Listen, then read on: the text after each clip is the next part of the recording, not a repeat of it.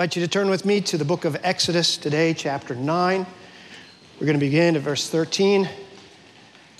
And you'll notice it's a large passage. I uh, promise you, I tried really hard to try to figure out which parts of the text I could leave out, but I couldn't find a way around it. So we have a lot of verses to read this morning, uh, which is a good thing. Uh, and I think you'll find it interesting enough. These are, if you can have a favorite plague, um, I don't know if you can. These are my three favorite. This triad here, I think, is the most interesting. And we're going to see uh, the Lord Jesus Christ all over these pages in a marvelous way. So I encourage you to open your Bibles, page 51, read along with me, keep them open as we march our way through the story. This is God's word. Then the Lord said to Moses, Rise up early in the morning and present yourself before Pharaoh and say to him, Thus says the Lord, the God of the Hebrews. Let my people go that they may serve me. For this time I will send all my plagues on you, yourself, and on your servants and your people, so that you may know there is none like me in all the earth. For by now I could have put out my hand and struck you and your people with pestilence, and you would have been cut off from the earth. But for this purpose I have raised you up, to show you my power, so that my name may be proclaimed in all the earth. You are still exalting yourself against my people and will not let them go. Behold, about this time tomorrow I will cause very heavy hail to fall, such as never has been in Egypt from the day it was founded until now. Now, therefore, send, get your livestock and all that you have in the field into safe shelter. For every man and beast that is in the field and has not brought home will die when the hail falls on them. Then Whoever feared the word of the Lord among the servants of Pharaoh hurried his slaves and his livestock into the houses.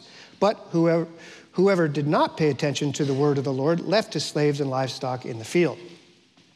Then the Lord said to Moses, Stretch out your hand toward heaven so that there may be hail in all the land of Egypt, on man and beast and every plant of the field in the land of Egypt. Then Moses stretched out his staff toward heaven, and the Lord sent thunder and hail, and fire ran down to the earth and the Lord rained hail upon the land of Egypt.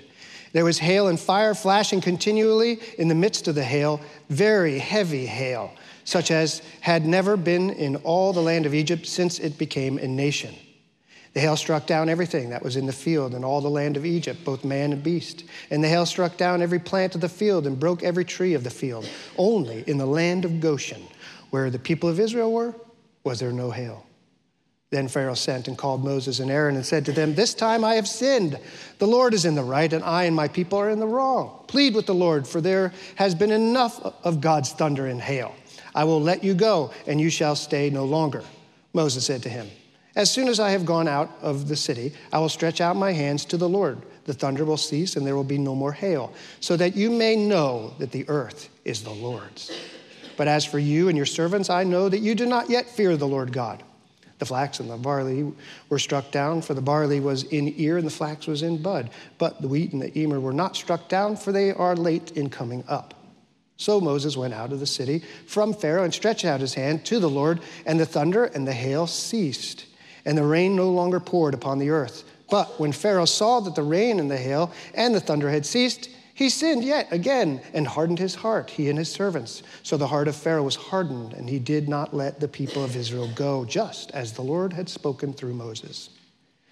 Then the Lord said to Moses, Go in to Pharaoh, for I have hardened his heart and the heart of his servants, that I may show these signs of mine among them, and that you may tell in the hearing of your son and your grandson how I have dealt harshly with the Egyptians, and what signs I have done among them, that you may know that I am the Lord. So Moses and Aaron went in to Pharaoh and said to him, Thus says the Lord, the God of the Hebrews, How long will you refuse to humble yourself before me? Let my people go that they may serve me. For if you refuse to let my people go, behold, tomorrow I will bring locusts into your country, and they shall cover the face of the land so that no one can see the land. And they shall eat what is left um, to you after the hail and they shall eat every tree of yours that grows in the field, and they shall fill your houses and the houses of your servants and all the Egyptians, as neither your fathers nor your grandfathers have seen from the day they came on this earth to this day. Then he turned and went out from Pharaoh. Then Pharaoh's servants said to him, How long shall this man be a snare to us? Let the man go, that they may serve the Lord their God. Do you not yet understand that Egypt is ruined? So Moses and Aaron brought back uh, were brought back to Pharaoh and said to them, Go, serve the Lord your God. But which ones are to go? Moses said, We will go with our young and our old. We will go with our sons and our daughters and with our flocks and herds, for we must hold a feast to the Lord. But he said to them, The Lord be with you if ever I let you and your little ones go. Look, you have some evil purpose in mind. No, go, the men among you, and serve the Lord, for that is what you are asking. And they were driven out from Pharaoh's presence. Then the Lord said to Moses, Stretch out your hand over the land of Egypt for the locusts, so that they may come upon the land of Egypt and eat every plant in the land, and all that is left, all the hail has left. So Moses stretched out his staff over the hand of Egypt, and the Lord brought an east wind upon the land all that day and all that night. When it was morning, the east wind had brought the locusts. The locusts came up over the land of Egypt and settled on the whole country of Egypt. Such a dense swarm of locusts had as had never been before, not ever, or nor ever will be again. They covered the face of the whole land so that the land was darkened, and they ate all the plants in the land and all the fruit of the trees that the hail had left. Not a green thing remained, neither a tree nor a plant of, of the field through all the land of Egypt. Then Pharaoh hastily called Moses and Aaron and said, I have sinned against the Lord your God and against you. Now, therefore, forgive my sin, please, only this once, and plead with the Lord your God only to remove this death from me. So he went out from Pharaoh and pleaded with the Lord, and the Lord turned the wind into a very strong west wind, which lifted the locusts and drove them into the Red Sea. Not a single locust was left in the country of Egypt, but the Lord hardened Pharaoh's heart, and he did not let the people go. We're going to save the ninth plague for the end of the sermon. Let's pray. Father, I uh, thank you for every portion of your word. For some in this room, it may seem very bizarre that we would speak to for these moments of these things that happened so long ago and are so strange and distant from our time and our culture and our understanding. Would you give us the ministry of your Holy Spirit today to be able to understand these things, to apply them appropriately, that we might love you more and follow you more, and that we might serve you more? Magnify yourself through the preaching of your word today. Help us to see the wondrous things buried in this your word. In Jesus' name, amen. Again, as I said, this passage is so interesting, and I hope to keep your attention uh, for at least as long as the sermon is. I once was a part of this uh, worship service where the preacher was, he was preaching his heart out, and it was really amazing. And then he stopped in the middle of the sermon. He said to the congregation, he said, Can I teach you? And the congregation responded, Teach. And so I'm going to ask you this morning, can I teach you? Teach. Okay, yeah. It's contagious. It's contagious from Jules, I think. So I like that. I like that. The reason I say that is because this morning there's going to be a lot of information, a lot of things, but interesting things that are not just interesting intellectually, but interesting because they lead us to the most interesting, that is to Christ. So bear with me. We're going to look at this in five ways. Yes, a five point sermon on almost two chapters of Scripture. First, why 10 heavy and hard plagues? Why 10? Second, What's with Pharaoh's hard and heavy heart? Third, what's with Pharaoh's two confessions and two bargaining chips with Moses? Fourth, we're going to see Moses' intercession. And fifth, we're going to come to the darkness plague that we didn't read, but we'll read at the end, and you'll understand why when we get there. Why did the Lord not just take out the Egyptians with one plague? He could have brought the 10th plague to the very beginning, we could have been done with it. Well, at one level, you know the Hebrew mindset is the number 10 is a number for completeness. That is, is total destruction, total annihilation. It's not one, two, three, it's 10. That it is filled up to the brim God's justice and God's anger and wrath against Pharaoh for all his rebellion and all of his treachery. So one menacing plague after another comes as an onslaught to complete God's full justice on Pharaoh and his people. But we're given four other reasons in our verses today why there are these 10 plagues. The first is in chapter 9, verse 14. So that you may know that there is none like me in all the earth. Verse 16. But for this purpose I have raised you up to show you my power so that my name may be, may be proclaimed in all the earth. Verse 26. So that you may know that the earth is the Lord's. Chapter 10, verse 2 so that you may know that I am the Lord. Remember when Moses and Aaron first went to Pharaoh and they said, Let our people go? Yahweh sent us, the Lord sent us. And he said, I have no idea who Yahweh is. Why would I set you free to go serve some other God? I'm a God. You're here to serve me. I'm not going to let you go. That's ridiculous. And by the way, who is this Lord? And plague after plague after plague, he is thrusting it down their throat and upon their minds and upon their families and upon their land that he is the Lord, the earth is the Lord's, and that even Pharaoh, with all of his hard and heavy heart, has been raised up for this purpose for God to magnify and glorify his great name through this treacherous king. Pharaohs in the ancient world used to say things like this There has never been done anything like this in all of the nation's history. They talk about their accomplishments or the wars they've won. No one has ever made something as glorious and grand as I have made. Did you notice how many times in this passage it said, Never has anything so grand or so great happened? God is saying, You think you're the stuff. No. I am the one who is ruler of heaven and earth. I am the one who is the creator of the earth. The earth is mine. I created it out of chaos and void, and I brought order and beauty and unity and diversity. And, and I magnified myself through this orderly world, and now I'm going to make your world unravel. I'm going to, as it were, decreate it, uncreate it, unmake it. Some of the plagues, listen, come from, come from the water. The frogs, of course, and the blood, of course. Some of the plagues come from the land. The dust, remember, the dust is spread up and it becomes gnats. And then some comes from the sky. The hail, of course, and the darkness as the sun doesn't shine. Do you see what God is doing? He's taking all the realms of creation water, land, sky and he's annihilating it and showing that he is the one who has sovereign power over all these spheres. He is the Lord of the earth. All of this is to fulfill what God had promised that he would harden his heart and show forth his glory.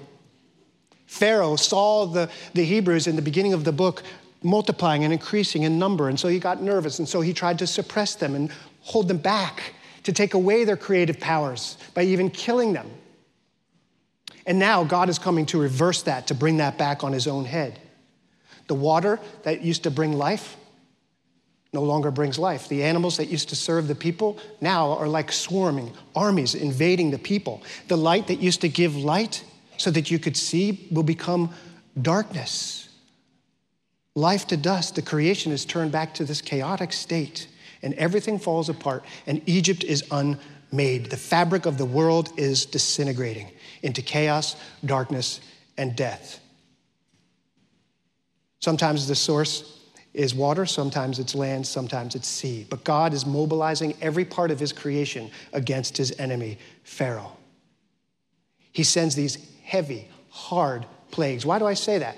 Well, one, look at the uh, verse 9, verse 18 of chapter 9. I will cause a very heavy hail to fall. Remember, the word heavy is the same word as the word hard.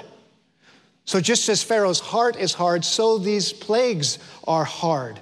God is making them hard. Remember, the heart would be weighed at the end of life in the Egyptian religion. That if it was weighed on a balance with a feather on one side and your heart on the other, if the feather was, was heavier than your heart, then you'd go into the afterlife. If your heart was heavy or hard, you wouldn't you'd be destroyed and go into oblivion. And that's what God is doing over and over as He says, I've hardened Pharaoh's heart.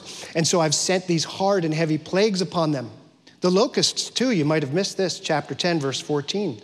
The locusts came up over the land of Egypt and settled on the whole country of Egypt. Such a dense, I don't know why the ESV didn't translate it heavy or hard, such a dense swarm of locusts as had never been before, nor ever will be again. Heavy plagues, heavy heart the severity of the plagues matched the severity of the hardness of heart of Pharaoh. Do you see that? So let's talk about his heart for a minute because we've, we've talked about it a little bit, but we've danced around this hard doctrine that's taught to us both here clearly in Exodus as well as in Romans 9. And that is when it comes to the heart, God is the one whose will is decisive. God is the one whose decision matters. God is the one who moves first, either to soften and show compassion or to harden. Paul writes in Romans 9 The question that all of us ask when you say that how can you possibly hold Pharaoh and anyone else whose heart has been hardened? How can you hold them accountable? They didn't even have a chance if God hardened their heart. So he anticipates that question that was read when he says, Is there any injustice in God? And the answer, by no means. For he says to Moses, I will have mercy on whom I have mercy, and I will have compassion on whom I have compassion. There is clearly a mystery here between human responsibility and divine sovereignty over salvation and condemnation, but the text is clear. That's why it asks the questions that you're asking now. And the first thing we have to recognize is that God is the He's the potter, we're the clay, he goes on to say. What business does the clay have to shake its fist back at God and say, You shouldn't have done it this way? When the very lips to ask that question, and the will to ask that question, and the mind to ask that question have been given by Him. And secondly, this doctrine of God's electing, predestining grace, mercy, and judgment is present so that we gain and grasp a dimension of God's character that we wouldn't have otherwise the extent of his justice, perfect righteousness that God is carrying out here in picture form to Pharaoh is matched only by the extent of his mercy. His mercy is more. His mercy is seen in its full extent only when we know the full extent of his sovereign justice. Now let's look at Pharaoh's confession. Okay, he's got a hard heart, but two times here he seems to confess. But of course, they're bogus, right? They, this is totally fake. Listen to chapter 9, verse 27. This time I have sinned. Seriously, Pharaoh? I mean, what about the first six? Right? He's only now feeling guilty. Well, those went away, so he didn't have to worry about it. Right? Forgive me for this one. And then we see the, the fake uh, confession here too, and what he says plead with the Lord, for there have been enough of God's thunder and God's hail. There's been enough of God's thunder. Here's a very interesting piece. You ready? I see some of you looking up now. The word for thunder in Hebrew is voice. I've had enough of God's voice. I've had enough of God's hail. I've had enough of God's thunderous voice. Tell him to go away, essentially. That's what he's pleading that Moses would do.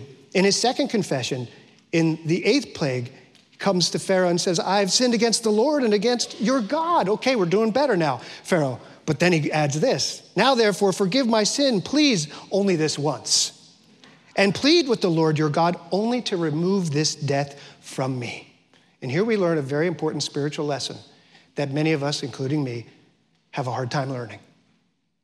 And that's this the nature of true confession is more concerned with the condition of my heart than the consequences of my action. Do you see, we go to the Lord so often and plead for his forgiveness because we know the shoe's going to drop on the other side when people find out. We know that what we said or what we did when and if exposed is going to bear some earthly consequences. And so that's the motivator to go and to ask God for forgiveness. Not the fact that I have sinned or that my character is flawed or that I've offended God or hurt others, but just how it's going to come back and boomerang and hit me. Listen to what, um, what Bryan Chapell says in his marvelous little book, Holiness by Grace. Every one of you should read it Holiness by Grace. False repentance is less concerned with spiritual contamination of sin than it is with personal consequences of sin. True repentance is chiefly concerned with the wrong we have done to our Savior and to others. Repentance of this first kind, the false kind, is preoccupied with self. True repentance is selfless, seeking of spiritual fellowship and renewal with God. False repentance flees from correction. True repentance seeks correction. So his confessions are bogus. Moses even calls him out, says, you, you, you don't, you have not yet trusted the Lord our God. So then he goes with two little bargaining chips. We didn't get to one because it comes in the 10th plague. We'll get there. In the, in the eighth plague, he asks him this bizarre question. Did you catch that? Um, well, if I let you go, who's going? Moses says, Well, isn't obvious? We're going to take the young people, the old people, we're going to take the men and the women, the boys and the girls. We're going to take every last, her, every last animal too. Every hoof's going with us. What are you talking about? He says, No, God said only men. And so he pushes them out. No, that's not, God wants all of them to go. And so Moses doesn't buy it, and yet another plague comes on him in the locusts. Why would he want to keep back the women and children? Of course, no brainer, because then the men who left would, of course, come back. So, since that doesn't work, and then he gets this onslaught of locusts, he goes to him a second time to barter with him and say, okay, in the plague that we're going to read in just a moment, in the ninth plague, okay, you can take your women and children, but not your flocks. Keep them here. Again, a ploy to say they'll come back because how are they going to survive in the wilderness? How are they going to sacrifice, Moses said, if we don't get the flocks? And, and, and uh, Pharaoh says, nope, I'm keeping the flocks. And so they say, nope, we're not going unless all of us go, including every last hoof. And then we see this east wind. Did you notice that? Anytime you see the phrase east wind in the Bible, you should buckle up and put your helmet on because normally it's a, it's a sign of God's judgment and justice to come. The east wind blows. The locusts would have normally come from the south, but supernaturally they come from the east. And this is important because it's the same east wind that comes both for salvation for Israel and justice and judgment for the Egyptians. What is the wind that blows the water back of the Red Sea? An east wind. As the people go through the waters, the divide of the water on dry ground, and are redeemed and saved on the other side. And then the Egyptians come, the enemy of God, and what happens? A west wind blows, and that water comes and engulfs them. Look at with me here at verse 18 and 19. So Pharaoh pleaded with the Lord, and the Lord turned the wind into a very strong west wind and lifted the locust and drove them into the Red Sea, and not a single locust was left in the country of Egypt. These little locusts are a foreshadowing of the Egyptians. They too, by the power of a west wind, are thrown like locusts into the Red Sea. And in chapter 14, where this happens, verse 28, it says, Not a single one of them was left. Same exact expression in Hebrew for the locusts and for the Egyptians. Friends, this is an amazing story that is about a larger story, isn't it? It's not just about judgment so long ago to the Egyptians for their sin, but it points toward a final judgment that's going to come, whose plagues are described in the book of Revelation as hail, as locusts, as darkness. And that judgment is going to be like nothing the earth has ever seen when he who owns the earth comes. And it's coming just as surely as it came, plague after plague after plague against Egypt. And so many people's hearts are still hardened to it. But it's coming, and there's no safe place except in Goshen, except in Christ. Tenth plague. Sorry, ninth plague. Verse 21. Then the Lord said to Moses, Stretch out your hand toward heaven, that there may be darkness over the land of Egypt, a darkness to be felt. So Moses stretched out his hand toward heaven, and there was pitch darkness in all the land of Egypt three days. They did not see one another, nor did anyone rise from his place for three days, but all the people of Israel had light where they lived.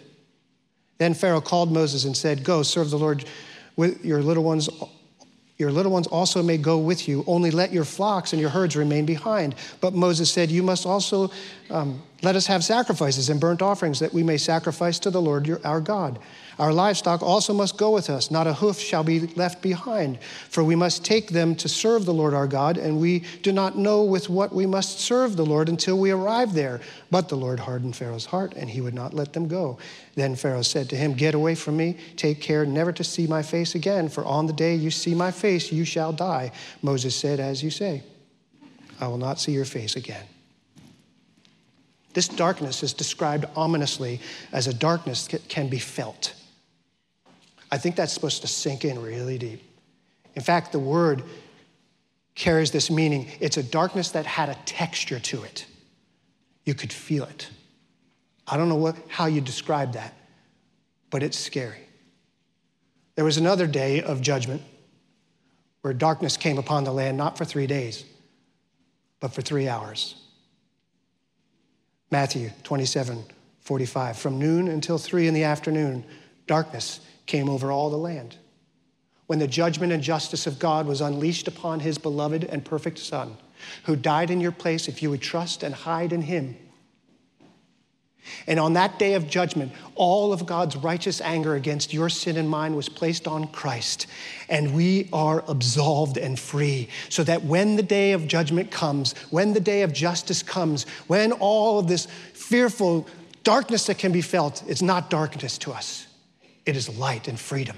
When we will hear from the mouth of our Savior, Well done, good and faithful servant you may enter my kingdom forever and ever. But that day is coming, and if you are not hiding in that one place where you can hide from the onslaught of God's justice, and that place is in Christ, because the justice, the darkness of that day was carried out on Calvary's cross, but didn't end there, but rose victoriously on the third day so that he might remake his broken creation, you and me, remade, renewed, new creatures in Christ, and begin a new creation where He will make all things right. I plead with you if you've not yet hidden your life in Christ, would you do so? Let's pray.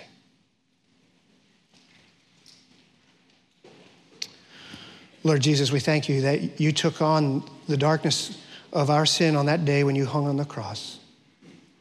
We thank you, Father, that your wrath has been satisfied in him, and justice is served.